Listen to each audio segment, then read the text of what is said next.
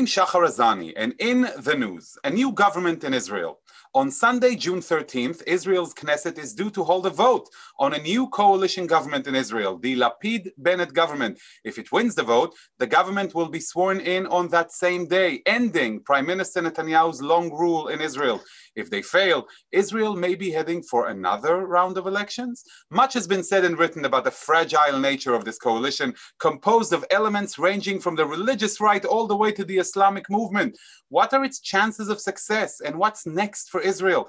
To get some insights into this situation, I am absolutely thrilled to have with me all the way from Israel, Haviv Retigur. Gur. Haviv is an Israeli journalist and the political correspondent and analyst for the Times of Israel. In the past, he served as director of communications for the Jewish Agency and the Jewish World correspondent for the Jerusalem Post. Haviv, it's an absolute pleasure. Thank you so much for joining us on JBS. Thanks for having me, Shefan. So, this quagmire that's called the Israeli political uh, arena. Let first of all, if you could guide us through it, what's supposed to happen on June 13th? How does it work? Um, the um, this week, um, Yair Lapid had the mandate from the president uh, for the last uh, month, uh, and uh, the mandate for the president told him you can now form a coalition. Uh, you're the only one who is now charged with forming a coalition. It took him uh, four weeks to negotiate a coalition. Uh, on the last day, uh, about 15 minutes before the end of the last day, which is how it usually happens, he told the president, I have a coalition. Um, and uh, the deals weren't all signed, but all the parties had given their agreement. By the way, unprecedented number of parties. This will be a coalition of eight parties all sitting together in a government. Um, and uh, now uh, the Speaker of the Knesset, who is still a Likud appointee, uh, uh voted in by the Knesset as Speaker, but it represents the Likud, uh, has agreed to have the vote on the swearing in of the new government, on the Knesset voting its confidence of the new government, which is the official moment that a new government is established on Sunday. And so Sunday is the vote. Uh, at 4 p.m. Israel time, very late at night in the United States. I think that's 11 p.m. Eastern. Um, and uh, it is, as you say, this is a coalition that on a good day with everyone rowing in the same direction uh, has 61 out of 120 seats. So uh, you know it's not just that the vote to establish this government this new coalition will be a close one. Every single vote for the duration of the lifespan of this eight faction coalition uh, will be a close one you know, mavens of Israeli politics like you and others remember the uh, uh, famous incident with uh, Shimon Peres in 1991 when he was trying to vote in a government of his own after concluding his partnership with Likud. And in that case, he expected to have the votes and then ended up with two, I believe, ultra-Orthodox member of Knesset missing who, you know, went AWOL and just literally hid in the woods until uh, the vote was over and the government never came to be. Is there any chance for a similar scenario now?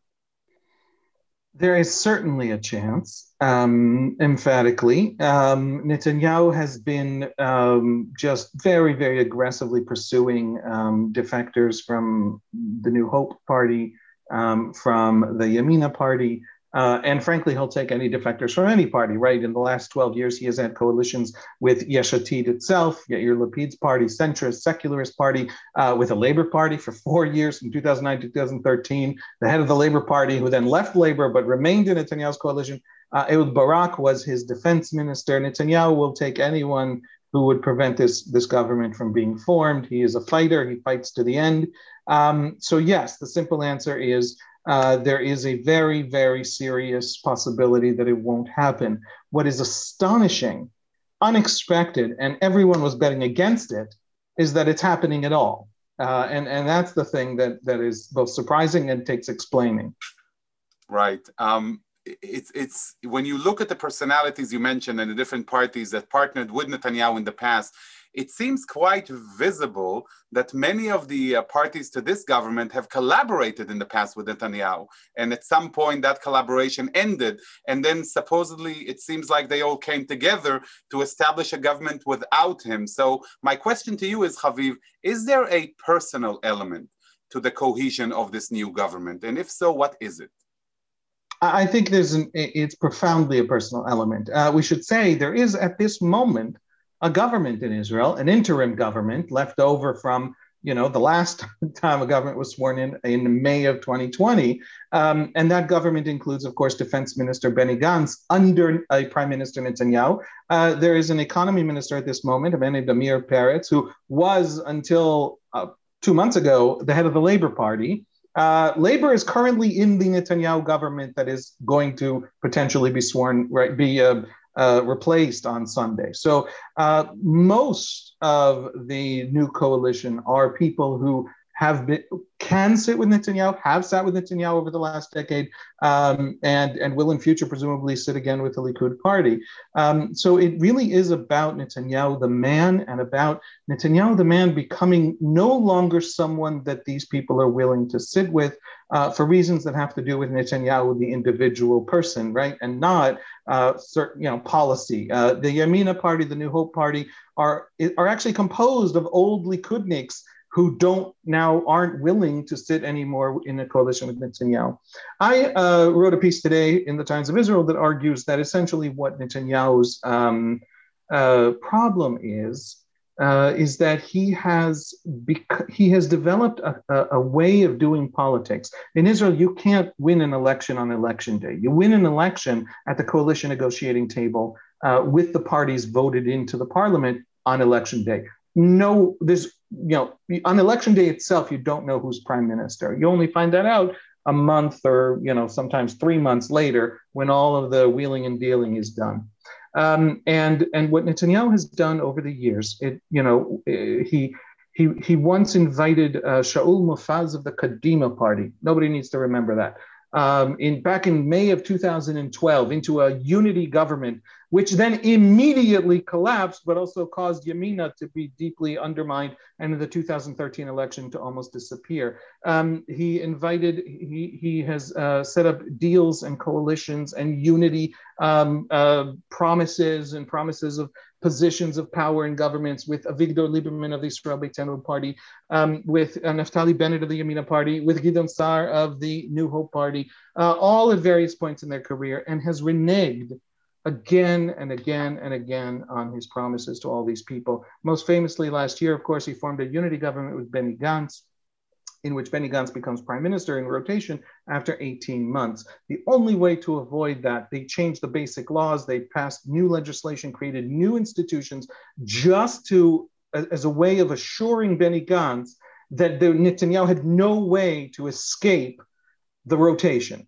And the only way left by law for Netanyahu to escape the rotation that he promised Benny Gantz between March and May of last year is if the government falls because it cannot pass a budget. And so for the 2020 fiscal year, the 2020 fiscal year became the very first year in the history of the state of Israel in which the government failed to pass a state budget. Netanyahu would not allow a state budget to pass because it was his way of, forgive the word, finagling out of a deal he signed and for which constitutional basic laws were changed just to show Benny Gantz that he wouldn't lie and cheat his way out of it. And then he lied and cheated his way out of it. Netanyahu's problem right now is that he's gone to uh, every party leader in this eight party coalition, including the Islamist Ra'am party, and he has promised endless budgets and, and positions and posts. He's gone to individual backbencher MKs in the smallest parties in this coalition and told them, I guarantee you a place on the Likud list in the next election. You won't definitely won't be erased from the Knesset for doing. Just come and join me. He needs one person, two people, three people, and Bennett and Lapid don't have a coalition. And he has discovered in that process over the last two months. I'll stop talking now. that um, nobody believes him anymore when you know, nobody believes you, you can't all, negotiate. First of all, talk away because it's really a joy listening to you. You know, few are those who really understand um, the ins and outs of Israeli politics. So thank you again for this. But I, I want to push you a little bit on this point. Politicians make promises. Politicians promise things amongst themselves and to the public, and sometimes reality or other considerations get in the way. It's nothing new and it's nothing unusual. So, what is it about Netanyahu's promises that turned him into such a, um, I want to say, poisonous politically, that nobody would touch him, that nobody would sign a deal with him. What is it? When did that point uh, was reached in, in Netanyahu's career? What happened there? Because again, it's not unusual.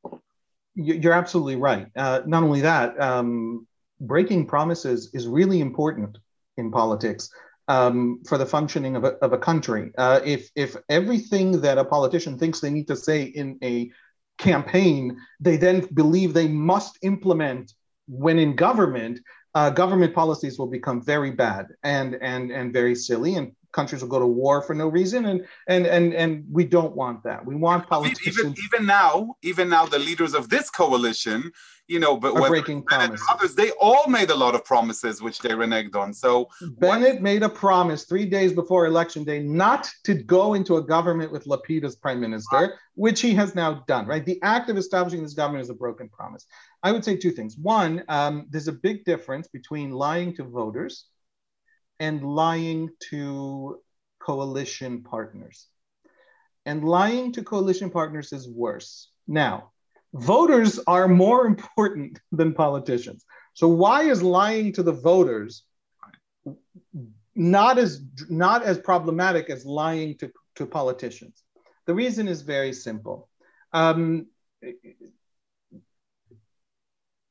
you need to build coalitions to produce a government and to run the country. And building a coalition means sitting around a table and having an exchange, right? A quid pro quo. You will get the defense ministry, I will get the finance ministry. I get my agenda in terms of the state budget. You get to run your agenda in terms of geopolitics, national security. If you think I'm lying to you at the coalition table, this whole exchange can't happen. And we can't form a coalition. It doesn't matter that I'll promise you the prime ministership. Netanyahu, over the last two weeks, has several times promised Gideon Sa'ar of the New Hope Party first run as prime minister. You'll be prime minister immediately, he says to Gideon Sa'ar. I'll be prime minister a year or a year and a half later. Don't worry about me. Immediately, you'll be prime minister. Gideon Sa'ar has received those calls from Netanyahu and has said to him flat out, no, and hung up. And the reason he said no and hung up isn't because Gideon Sa'ar doesn't want to be prime minister. He has one more seat, by the way, than um, than well, he has the same number of seats as Naftali Bennett, right? Naftali Bennett's about to be prime minister on Sunday. He wants to be prime minister, but he knows eh, to the depths of his soul that between the promise on the phone call and the vote in the Knesset, Netanyahu will make it all go disappear, right? It, it's simply not reliable. And if you, if it's not reliable, it's a rational actor problem um, uh, a classic rational argument, right? If it's not reliable uh, promise, then you can't negotiate. Netanyahu has nothing to offer because no one knows if it'll come true. That's very different from telling voters you want to do something and then not doing it because that's aspirational. Politicians who make campaign promises aren't lying in any simple sense. That Netanyahu in 2009, when he was running uh, to come back into power after 10 years out of power, um, and won the 2009 election, he made a solemn promise to oust the Hamas government in Gaza. And a big video, everyone's been sharing that video around lately, uh, you know, because Naftali Bennett's lying and Yair Lapid's lying. Don't forget Netanyahu also lies to voters, right? He made the solemn promise to oust Hamas in Gaza. Then he becomes prime minister, and it's one of these classic moments where what you see inside, right, as prime minister is different from what you see as opposition leader in a campaign. Now, does that mean Netanyahu doesn't wish he could oust Hamas? He does wish he could oust Hamas. It's not that he was lying to voters that he doesn't want to oust Hamas. It's that there's a lot more things to consider when you're actually prime minister than when you're campaigning. So the gap between promises to voters and actual implementation is a gap between aspiration and the harsh realities. At the coalition table, if you can't be trusted to deliver the things you promised, there is no coalition negotiation.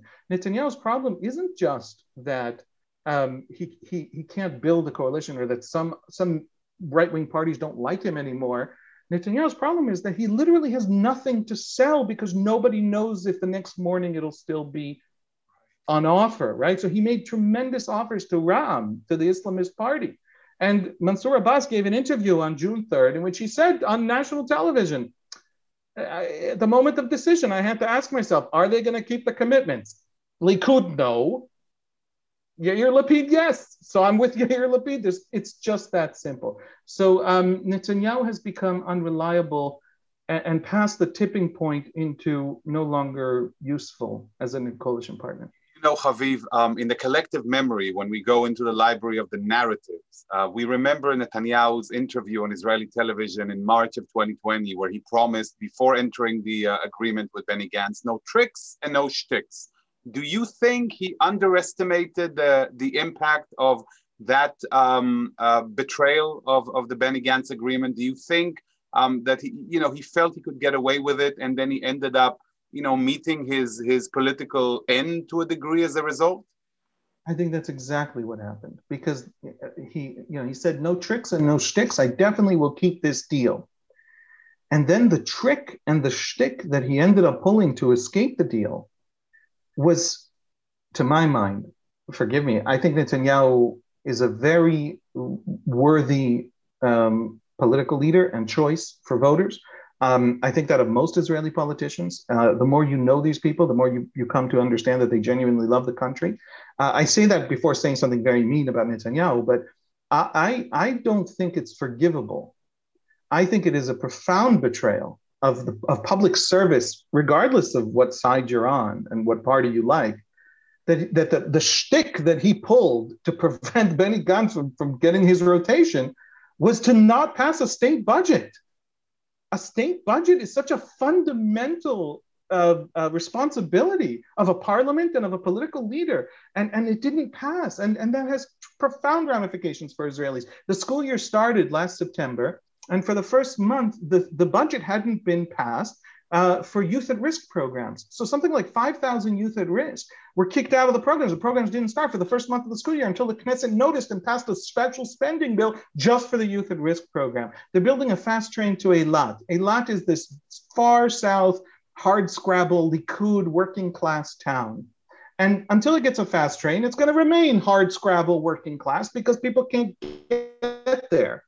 That train hasn't moved. The construction on that train hasn't moved for two years because we have not been able to pass a state budget.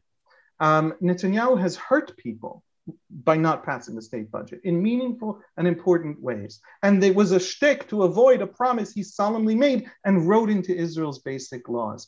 So um, he thought he could get away with it because he gotten away with it in the past, but it got so egregious that he simply no longer has something to sell to Naftali Bennett, to Yair Lapid. He could promise Yair Lapid three years prime minister, Netanyahu one year, and all of Yair Lapid's policy fantasies come true. And it won't matter because Yair Lapid simply doesn't believe the promise will exist the next morning. That is fundamentally what, what we're witnessing here. That's what brought Netanyahu down. And it's, so, it's a tragedy. It's so almost a classic Greek tragedy of hubris, you know? There is there is absolutely that element. It's like every politician who drives up to Jerusalem see the political corpse of Benny Gantz and said, "I'll never be that." Even though Benny Gantz really resurrected himself as some somewhat of a phoenix. But I want to ask you, Netanyahu maxed out on all of his credit cards.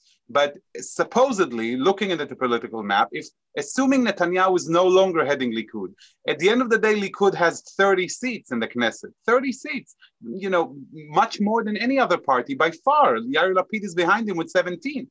So if Netanyahu steps down from Likud, potentially, and before Sunday, he comes out and says, I, I get it, I understand, no longer am I the leader of Likud, I'm going to be a regular MK and let's say somebody else steps forward, Nir Barkat or someone else, what happens then? Is there a chance to undermine the new coalition by making such a such a move? If in the next four days Netanyahu resigns uh, as a trick to attempt to torpedo the establishment of the new government on Sunday, um, I suspect that nothing will change. No one will believe him. They'll find a way uh, to just reappoint him a week later, uh, head of Likud. Um, they offered these kinds of deals before. They would appoint um, Yariv the Knesset speaker, uh, was well pretty well liked a Likud person inside the party, um, and also loyal to Netanyahu uh, as party leader, just to make just to get you know Naftali Bennett and Gideon Saar to come back in. Uh, none of it has has worked, and no one will believe it. Um, and and that's that's really the story. Um, but uh, the real fascinating question to me going forward is, but what actually happens when Netanyahu actually leaves? Because he actually can't win the premiership anymore. Because Likud, and then we have this enormous Likud party fairly consolidated with a good ground game, a grassroots operation, some extremely competent politicians, people like Avi Dichter and Yuli Edelstein, and, and, and just all up and down the ranks. Um, do they come back to power? And I, I, suspect that Likud's future is, is, a, is a strong one for reasons you said. That it's a popular party. It's a party with a real, you know, serious uh, uh, constituency that's stuck by them through thick and thin. Um, and uh, you know, don't write off Likud. Uh, but I, I, think Netanyahu has, has overstayed his welcome and there you have uh, potentially the new government that's going to come in that represents complete you know the texture of israeli society from its different corners. And i want to ask you a, a, quick question about what to be ex- what's to be expected when it comes to the us and what i refer to is the interview that uh, former ambassador dermer gave a few weeks ago in which he said that the focus should be on christian support for israel rather than jewish support for israel. And many people attest to the fact that dermer and netanyahu are very close and they're you know their thinking is alike uh, what do you expect the reality to be vis-a-vis the American Jewish community from Foreign Minister Yair Lapid and this new uh, government headed by Naftali Bennett? Naftali Bennett spent part of his childhood in North America, in the U.S. and Canada, um, and at one point his, his family were actually members in a conservative synagogue, I believe. Yair Lapid, um, back when he was a very popular talk show host, um, used to call himself reform. Um, he meant something different by the word than it's than the reform movement in the United States. It, it, it, just it has a few different connotations, but he's essentially a kind of sort of traditional, likes Jewish tradition, likes the Jewish religion, but also is extremely secular uh, kind of a guy. Uh, and he uses a term that that has its roots for him, at least in in the American uh, Jewish world. Um, these are two people very, very um, uh, w- with real deep affinity for American Jews. They know something about the Jewish diaspora. They know, for example, that American Jews are something like 80% of all Jews who aren't Israelis. Uh, so I, I, think we're going to see a lot of uh, concern for uh, American Jewish sensibilities, a real deep desire to come to have a conversation. I have to also say, Naftali Bennett was uh, education minister in Netanyahu's government from 2015 to 2019.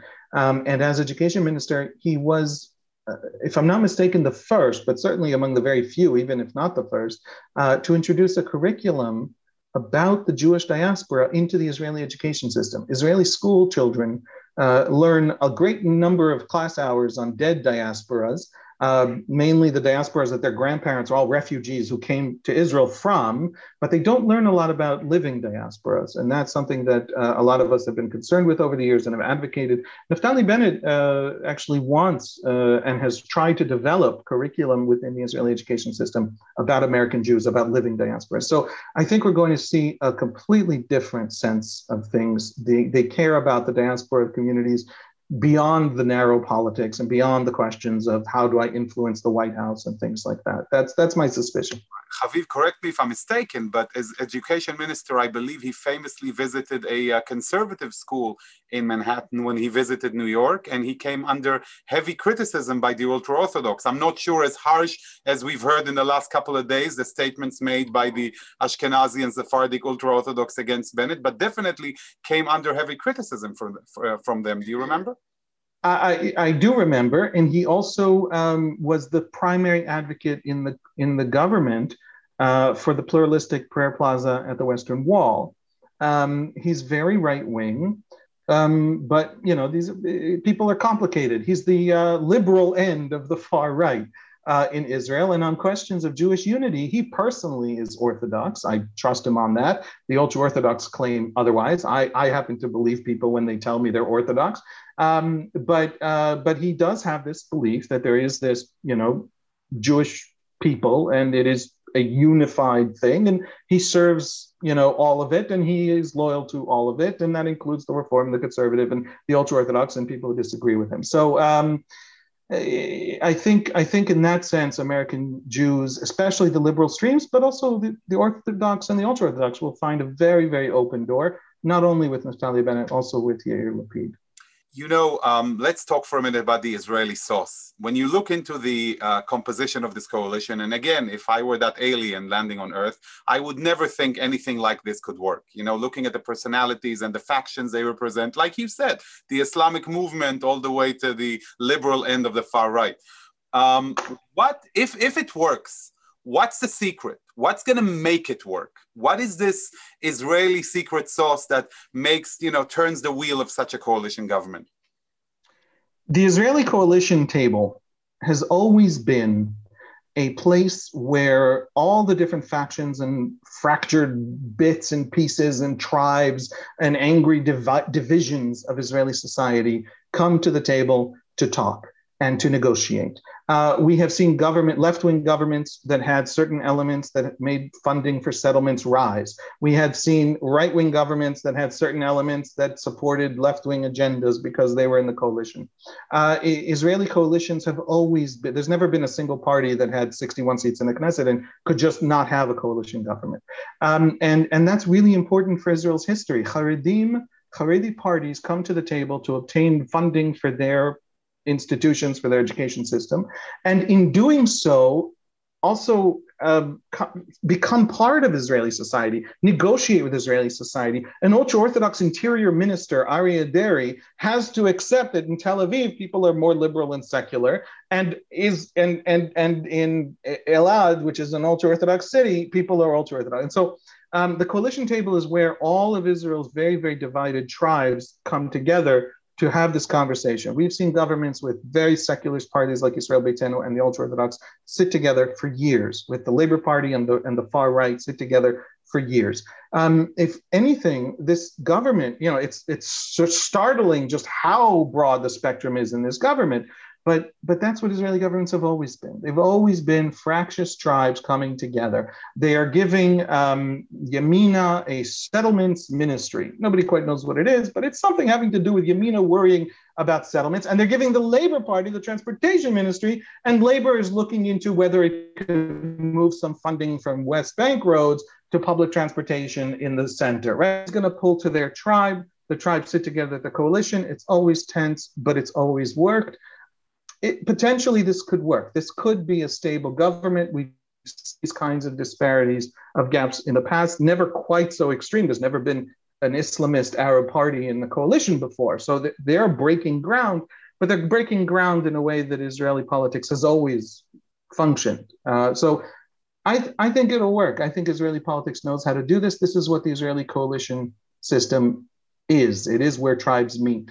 Right. Haviv, it's been an absolute, absolute pleasure having you. Thank you so much for joining us. Your insights have Thank been you. wonderful. I really do feel like I understand the situation, as I'm sure do everybody who watched you tonight. I really appreciate it. Thanks for having me. Thank you all for watching and to all stay safe, stay healthy, and stay happy. We all pray for some political stability in Israel, and it remains to be seen what transpires in the ultimate drama called the Israeli political scene. I'd like to thank our director, Sloan Copeland, JBS's managing director, Dara Golob, our technical manager, Michael Cayley, transmission manager, John McDevitt, and to our wonderful producer of In the News, Carol Lilienthal. For JBS, I'm Shachar Azani. Thank you all. Until next time, shalom and play it out.